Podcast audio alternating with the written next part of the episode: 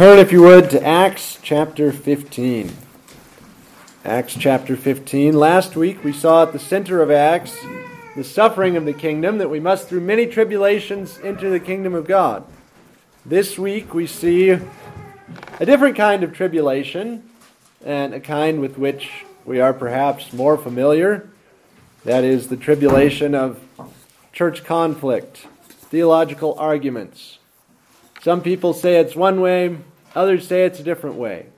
And they duke it out with the local church as their battlefield, and the church splits oftentimes. And those who agree with one thing go one way, and those who agree with something else go the other way.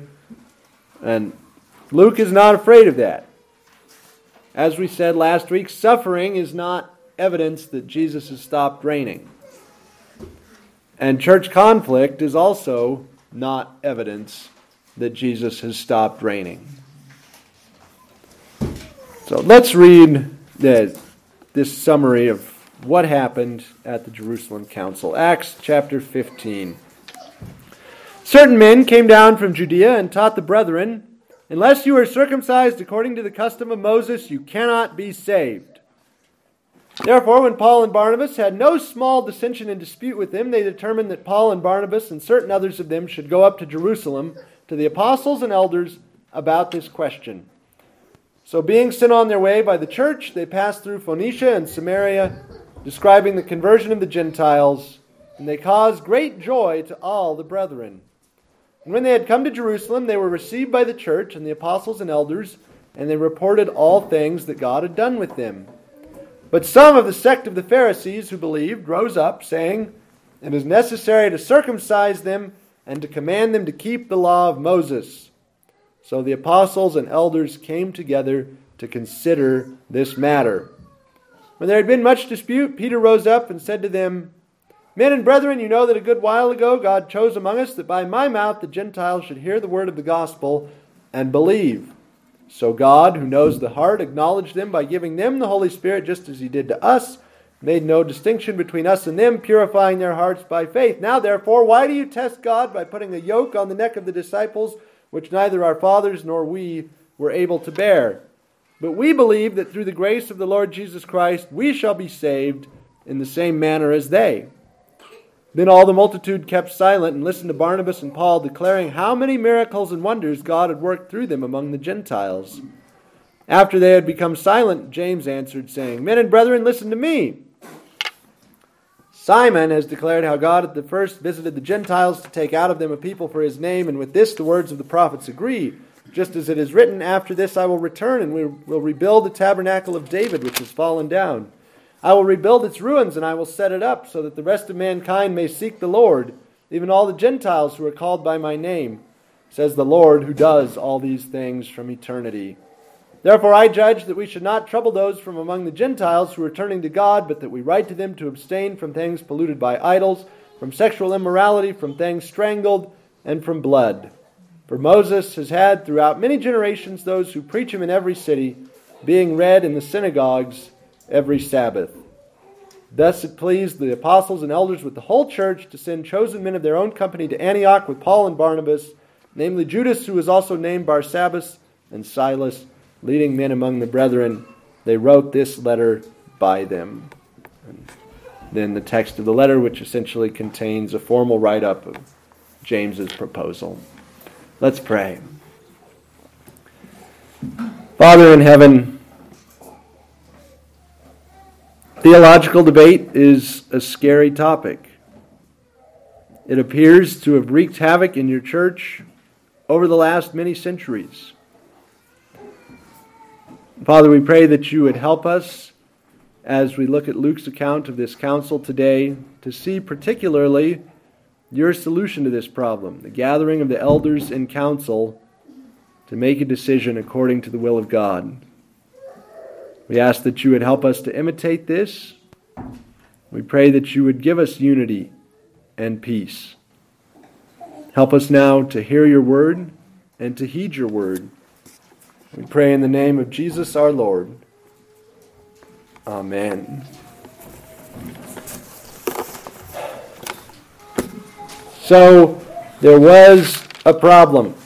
a theological problem. The theological problem was that of the relationship between the Old Testament and the New Testament. That's not how it was phrased, of course. There was no such thing as the New Testament in the days when the events narrated in Acts 15 took place. Probably no book of the New Testament had been written at this point. But nonetheless, the question of how Jesus relates to Moses, how the New Testament and the Old Testament fit together, was the question that arose here in Acts 15. It's a big question, and it's a question that continues to dog the church right down to the present moment. Luke doesn't avoid the question, doesn't pretend that the early church knew exactly how to read and handle the Old Testament. Instead, he says this became a major issue. This threatened to divide the church. But here's how we handled it.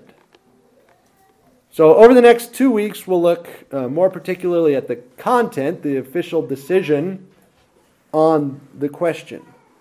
What I want to look at today is not content, but process. When a question of this magnitude, arises, what do you do? How do you take steps to resolve the question? So the answer is important.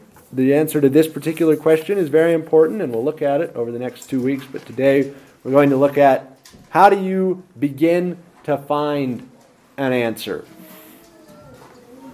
What method do you use? Who do you involve? What people? What places? What texts? How do you come to a resolution on these questions? And the answer that Luke gives is get the elders together. You call the elders together in a council, and they will assist you. They are the ones that Christ has put in the church to make his rule happen. They are the ones who can show you what the answer is. So this particular issue begin this way, verse 1. Certain men came down from Judea to Antioch in Syria, where we left Paul and Barnabas at the end of the last chapter. They came down from Judea. We would say they went up from Judea because it's 335 miles from Jerusalem north to Syrian Antioch. But because Jerusalem is on the top of a hill, you always come down from Jerusalem to go anywhere north, south, east, or west. These teachers came down from Jerusalem and started teaching circumcision. Now, Luke emphasizes that this teaching came in from outside. Sometimes locals can come up with a terrible idea on their own. Oftentimes, though, terrible ideas in the church originated somewhere else and are imported by uh, well intentioned volunteers such as these ones. Luke doesn't tell us who they are. Were there big names among them? Were there small names? Were they nobodies? Who they are doesn't matter. What matters is the content of what they taught. And they present their doctrine very clearly. Now, this is Luke summarizing. Typically, heretics will not present their doctrine this clearly. One thing you cannot get a heretic to do is state a relationship between his teaching and historic Christian teaching. The heretic will always insist my teaching is historic Christian teaching. The doctrine that I'm trying to get across is just what the church has always believed. And that, of course, is what these heretics said. Unless you are circumcised, you cannot be saved. Now, we're going to give a lot of attention today to how Luke shapes the narrative. Luke shapes the narrative in such a way that these false teachers get to say just two things. They speak here and they speak in verse 5. Otherwise, they're silent. And certainly, they're not, Luke doesn't give us any of the speeches they give in favor of their own position. He only gives us the summary of their view, which is you have to become a Jew in order to be saved. Now, where would they have gotten this? The answer, obviously, is the Old Testament, which gives rules on how to be a Jew. and says, if you want to be part of the people of God, you have to be circumcised. It says that in Genesis 15, in Genesis 17, and Exodus 13. Those three chapters, basically the whole chapter, is given over to explaining here is why you have to be circumcised in order to be saved. So Luke doesn't take the time to cite Genesis 13 or Genesis 15 and 17, Exodus 13. He doesn't give us the speeches of these false teachers. He simply gives us their main point. If you want to be a Christian, you have to be a Jew. You have to be circumcised. Now, this basic idea has come back again and again and again within the church. Now, the New Testament is very clear about circumcision. It's hard to find a Christian who says you have to be circumcised in order to be saved. But many, many other things from the, the first two thirds of the Bible crop up repeatedly in church history. Ideas like the following priesthood with sacrifices. Church is not a church unless it has priests who offer sacrifices. Never mind that the New Testament never once describes Christian ministry in priestly terms. Okay, it does once. Romans 15, Paul says, I am being poured out like a drink offering and making a sacrifice of the Gentiles, basically. Now, that's obviously a metaphor when he says that. But he doesn't say, My main task is to go around offering sacrifices to God. He never says that. Nobody in the New Testament ever says that. But there are whole churches, in fact, the two largest communions in the world, of course, the Roman Catholic Church, the Eastern Orthodox Church. Both are built on the foundational idea of priesthood and sacrifice. And then the third largest denomination, the Anglican Church, is built on the same thing priesthood and, in some quarters of Anglicanism, sacrifice. So that's an Old Testament idea that continues in large swaths of the church to enjoy a wide following. Here's another one food laws. Uh, our very kind landlords here in this building, Seventh day Adventists, there are many people in that communion who press vegetarianism as a sort of supplement to the gospel, and who especially would say, no pork. The Bible is clear no pork. Pork is very bad for your health, and some of you have perhaps seen the videos Seventh day Adventists produce trying to make you think pork is gross. It's another instance of this same thing that Luke is dealing with in Acts 15. We get an Old Testament idea and we import it wholesale into the New Testament. Or this one. There's some sort of ethnic component to the gospel. Now that's clearly marked throughout the Old Testament.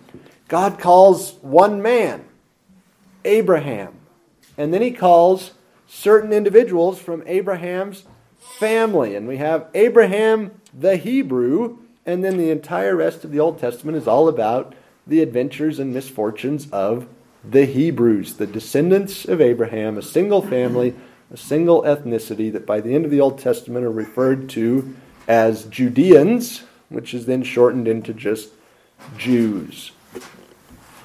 That idea that there's some kind of ethnic component to how God works continues to be alive and well in various sectors of the church. Whether, of course, in our country, there's the whole white black paradigm some say the white people are it, God favors them. Others say the black people are it, God favors them.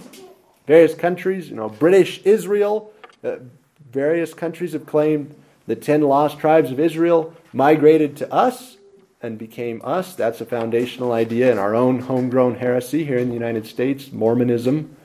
The Book of Mormon relates how some of the ten lost tribes sailed to the New World in the 600s BC and essentially became the Native Americans. So, this idea that there's an ethnic component to the gospel continues to arise and haunt the church. There's the idea further that one's nation is a chosen nation. The, the Old Testament specifically uses that language. You are a chosen nation. God chose Israel from all the peoples of the earth, Deuteronomy says. And lots of people have decided that their nation is that chosen nation, including, of course, many people within our own, uh, our own nation. And I've had these conversations, I'm sure you have too, people coming to you and saying, Why is the United States not mentioned in the Bible? We're so important. Why aren't we there? That's this same thing that happened in Acts 15, verse 1. Certain people were reading the Bible, which they should have been doing, and they read chosen nation. And they said, Ooh, my nation. I'm an Ethiopian. I'm a Chinaman. I'm I live in the Maldives, right? What, whatever your nation is, you can get the idea that it is, in some important sense, the successor to Old Testament Israel and is God's chosen nation for doing something majestic in the earth. And of course, uh, we Americans have fed those delusions of grandeur for quite some time now. Tell Americans that no European power maintained an actual embassy in Washington, D.C. until 1892, and we don't say, oh, maybe we aren't as important as we thought. We say, what's wrong with the European powers? Or how about this one? That the laws gave for Israel, laws God gave for Israel's life in the land form a complete law code for our own nation's life in its land. We can throw out the United States Code and the penal statutes of the state of Wyoming, and we can bring in the book of Numbers and the book of Exodus. They contain all the laws anybody could ever need. Uh, variations on these ideas continue to arise and plague the church today. Sometimes a mix of them all, often just one or two of the issues. Some of you have no doubt met friends in the Hebrew roots movement who will tell you the best way to be a Christian is to go back to Jewish practices. Keep the feast days. Speak Hebrew. Give your kids Hebrew names. Uh, wear a head covering. Do things that modern Jews do. This is all of a piece, and that piece goes back to the relationship between the Old Testament and the New Testament. It's a tricky, complicated relationship. It's a big, thick book with a lot of things going on. And so, Luke is not wanting us to have a lot of sympathy for these people who say you have to become Jews in order to be saved. We need to respect Luke in that. We need to agree with him. That doesn't mean we should be rude to our Hebrew roots friends or dismissive of our Roman Catholic friends or tell them, you guys are a bunch of boneheads. That's not a word, right, that comes up in the Jerusalem Council. But at the same time, though we acknowledge that there's a lot of ways that you can get the relationship between the testaments wrong, we stand with Luke and we say, I'm sorry, but your arguments don't cut it. You're telling me that I need to go back to an Old Testament mindset with priesthood and sacrifices, with food laws, with an ethnic component to the gospel, with a chosen nation, with God's laws for Israel's life in the land, and we have to say, I'm sorry. That, that is not correct. It's just not. So that was the issue that arose then, and it's an issue that's alive today. How much, what pieces of the Old Testament are obsolete, what expired when Israel was kicked out of the land in 70 AD, and what continues to be relevant for us today. Obviously, Luke is not tackling the whole issue. He tackles instead just one piece of it. That's the issue, though, that arose. The granddaddy of them all, the kahuna, unless you are circumcised, you cannot be saved. If you're circumcised, you have to keep the whole law. If you let circumcision in the door, then you let in every last Old Testament practice, and at the end of the day, you are back to the Levitical system. Paul and Barnabas sniffed that out immediately. They didn't say, oh, maybe these guys have a point. Instead, verse 2 Paul and Barnabas had no small dissension and dispute with them. Paul and Barnabas immediately started arguing with these people. No, no, you don't have to get rid of your foreskin to be a Christian. No, we reject the notion that there's an ethnic component to the gospel. No, we reject the idea of priesthood and sacrifice. No, we reject the idea that the penal laws of Rome can be thrown out and Exodus, Leviticus, and Deuteronomy can be swapped in. We reject those ideas, said Paul and Barnabas. And the people from Jerusalem would not let up, wouldn't say, well, he is the Apostle Paul. Maybe he's right. Right? The evidence of the New Testament is, seems to suggest that rather, when Paul spoke, most people were like, that guy is a nut, rather than kind of the quasi reverence that we bestow upon him. Oh, he's Paul. He is the greatest genius the world has ever seen. But the men from Judea wouldn't give up, and of course, as I said, they're still with us. Still teaching. You have to grab this or that out of the Old Testament and put it into your Christian life, and then you'll see some real good results. Paul and Barnabas were not having it. And so Luke takes us to the granddaddy of the issues, circumcision, and his overall point, substantively, is if circumcision no longer applies, the rest of the Levitical system doesn't apply either. We don't need a temple. We don't need sacrifices. We don't need priests. We don't need Jewish holidays. We don't need an ethnic component to the gospel. We don't need to think that our nation is a chosen nation. We don't need any of that because we don't need circumcision. Well, there's a big argument about it in Antioch, and quickly it becomes apparent that these people are not going to stop just because Paul and Barnabas and the other pastors in Antioch say this is nuts. And so, the Antioch church, they determined that Paul and Barnabas and certain others should go up to Jerusalem. There's a delegation to Jerusalem to solve this question. Now, again, Jerusalem and Antioch are 335 miles apart. That's about the distance from here to Denver. It's not too bad in a car, but it's a long way on a donkey. The Antioch church wasn't bothered by that nor were Paul and Barnabas. They said the well being of the church is what's important here.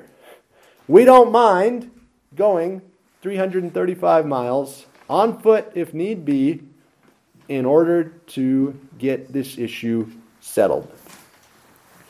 So, how do you settle an issue like this? How do you settle a theological debate? The first thing you have to do is get the church involved. If you're having a theological argument with somebody, this has to come. If you're going to really get it settled, it has to come to the church, which it does. The church says, here's how we'll settle this. We'll send delegates to Jerusalem, and we'll send them specifically to the apostles and elders about this question. So, what's the goal? The goal is to get a binding decision. They're not sending them to the theology professors to get an opinion. They're not sending them to a study committee to look at the history of how relations have been handled between the Old Testament and the New Testament. They're going to the apostles and elders because they want an official statement, the church's settled opinion. This is the right way to believe on this question. They get the church involved, and then Paul and Barnabas are sent down, or sent up, as Luke has it, sent up the hill to Jerusalem. Being sent on their way by the church, they pass through Phoenicia and Samaria.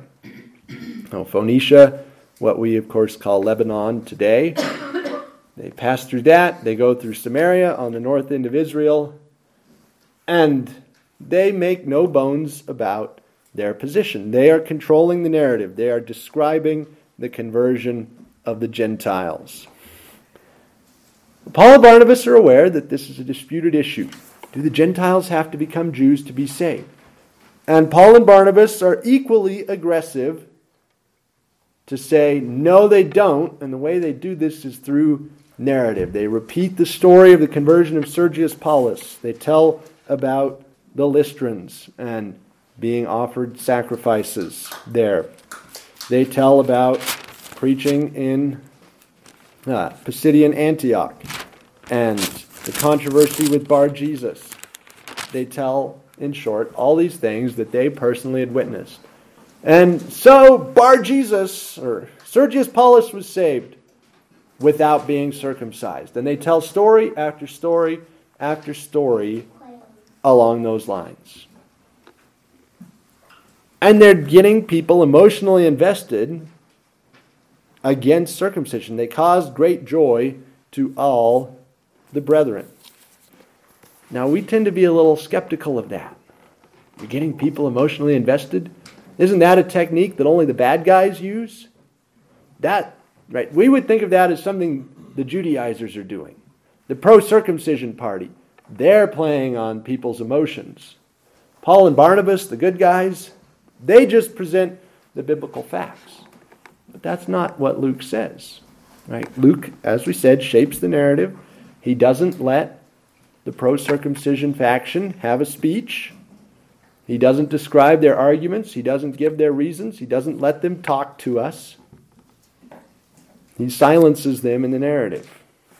And he tells us how the entire church is joyful about the conversion of Gentiles without circumcision. People are emotionally invested in the right outcome, and this is a deliberate strategy on this part of Paul and Barnabas. Paul and Barnabas don't go through the churches and say, well, there's a disputed issue out there. Both sides have some good texts. We really need to respect all the players. They're all really trying to fear God and do the right thing. It's not how they presented it, not how Luke presents it.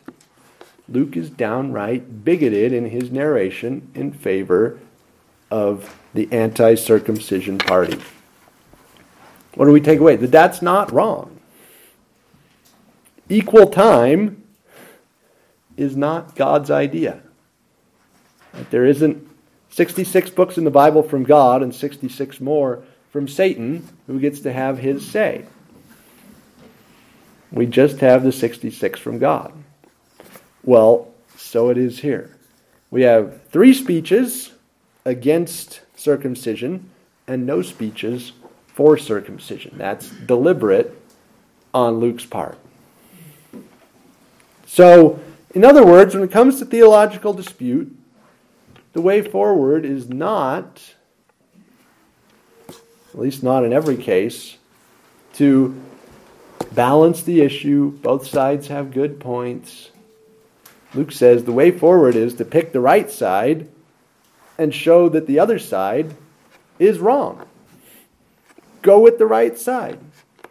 So they come to Jerusalem, they're received by the church, the apostles, the elders, and once again they report on God's work. They tell their story again. So Luke has already told their story in the previous two chapters. And now, verse 3, they tell their story. Verse 4, they tell their story. Verse 12, they tell their story.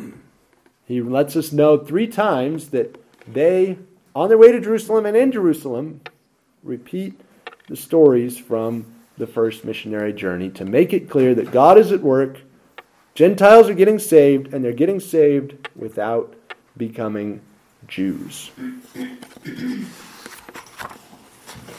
So that's just all preparations for settling the issue.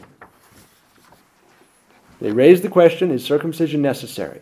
They send a delegation, and that delegation makes every effort to control the narrative and enlists the emotions of God's people on the side of truth. And then, finally, they have a council. The apostles and elders came together to consider this matter. Verse 6. So, Luke tells us one more time what the Pharisaical position is. As we know, when you see the word Pharisee, that's a red flag. Oh, these people are in favor of it? Probably a terrible idea. They say two things. The Pharisaical position is necessary to circumcise them and to command them to keep the law of Moses. They have to be circumcised, they have to approach God through the Levitical way. In other words, you have to be a Jew to be saved. The apostles and elders discussed this when there had been much debate, verse 7, Presbyterian's favorite verse. Then Peter stands up and he says, Jews get saved in the same way as Gentiles. And the way he ends is beautiful. Why, verse 10, why do you test God by putting a yoke on the neck of the disciples, which neither our fathers nor we were able to bear? Now he has the Pharisees cornered with that one. If they say, no, no, the yoke is easy, it's easy to bear the yoke of the law. Then they've undercut themselves because they pride themselves on how they keep the law. So they can't stand up and say, keeping the law is no biggie. Anybody can do that. Because their whole sect is about how not just anybody can keep the law. But if they go the opposite way, uh, if it is easy, or if they go the opposite way and say, oh, the law is hard to keep, then they're agreeing with Peter. And they don't want to do that either. So Peter gets them into the perfect logical bind, just like Jesus used to, of wait, self righteousness makes no sense. If you're proud of your ability to keep the law, then you have to admit that the law is impossible to keep. And therefore, you're out in the cold. So Peter says that. Paul stands up and says, We saw Gentiles saved. James stands up and he quotes from the prophets. He takes it back to Scripture. And he says, Amos says this After this I will return and rebuild the tabernacle of David, which has fallen down. Now, he wasn't kidding. The line of David had stopped ruling Judah over 600 years previously. 600 years. So, the last Plantagenet to sit on the throne of England, Richard III, lost the kingdom in the year 1485. That was less than 600 years ago. Does anyone seriously expect that when the present queen dies, Prince Charles prepares to ascend the throne, that a Plantagenet will come out of nowhere and say, Wait, I'm the real King of England. I'm a true descendant of Richard III.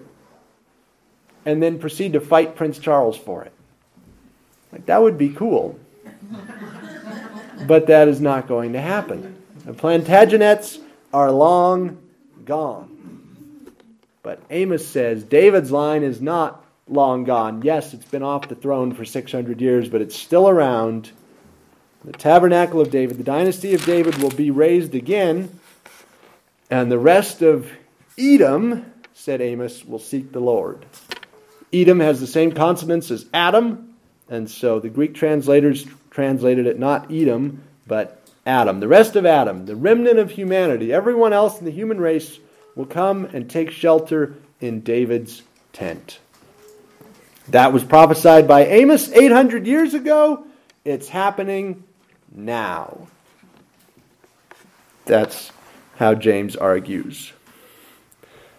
And that is what happened. Pagans have become Christians. They're taking shelter in David's tent, not by becoming Jews. Right? They're still Edomites. They're still whatever ethnicity they were, whatever culture they were, but they are Gentiles who are called by God's name. That is the name Christian. James argues against circumcision. Paul argues against it. Peter argues against it. And James says, let's send this out in a letter. So they do, and we'll talk about the contents of that letter and the contents of James's proposal next time. But what is the lesson that Luke is talking about when it comes to process? Well, the first lesson is obviously Christ reigns over his church through councils. If you want the church to make a decision on a disputed point, you have to get the elders together. They got the apostles and elders together in that day. We don't have any more apostles. So today we just gather the elders. And that's how Christ rules the church through the decisions of the elders gathered in council together. There's no biblical precedent for individual decision making in the church. There's no diocesan bishop, there's no archbishop, there's nobody who stands alone and says, This is how it's going to be. It is a group decision, just like Luke is absolutely nuts on team ministry. Right at the beginning, Peter and John went up to the temple. They healed the man. And Peter does all the talking, and yet Luke doesn't ever let him say, Peter did this, Peter did that. Luke always says, Peter and John, Peter and John, Peter and John, Peter and John. And then we get to the next team. Who's that? Paul and Paul and Barnabas, Paul and Barnabas, Paul and Barnabas, Paul and Barnabas. And then the next team, which we'll see in chapter 16, Paul and Silas, Paul and Silas, Paul and Silas. And so it is throughout the book of Acts. All ministry is team ministry.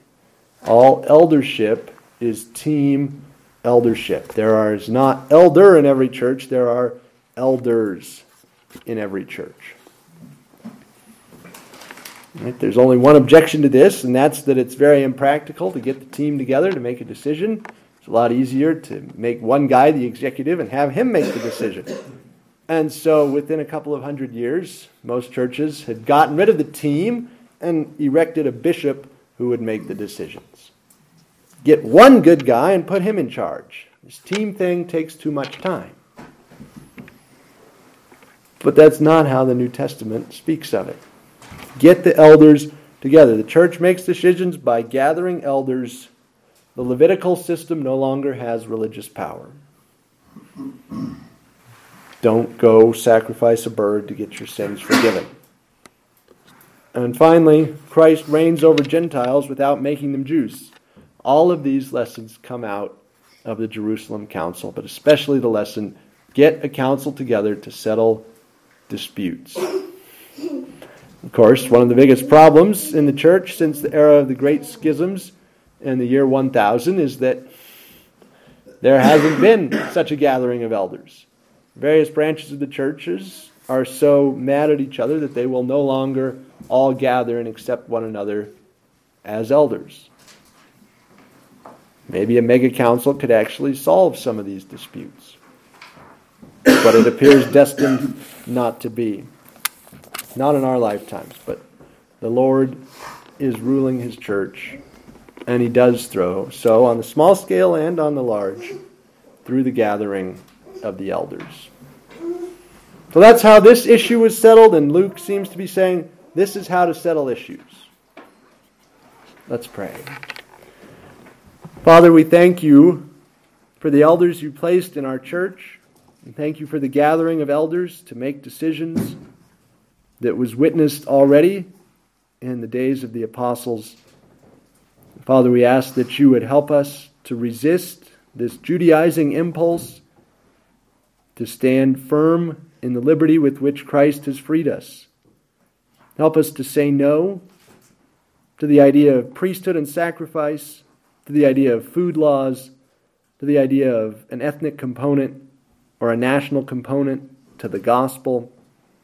Help us, Father, to stand firm in the freedom that we have in Christ and submit not to the alleged good ideas of certain disreputable teachers who say it's in the Old Testament, it's got to be still valid, but rather to the gathering of elders who come together and seek your Spirit and proclaim your word.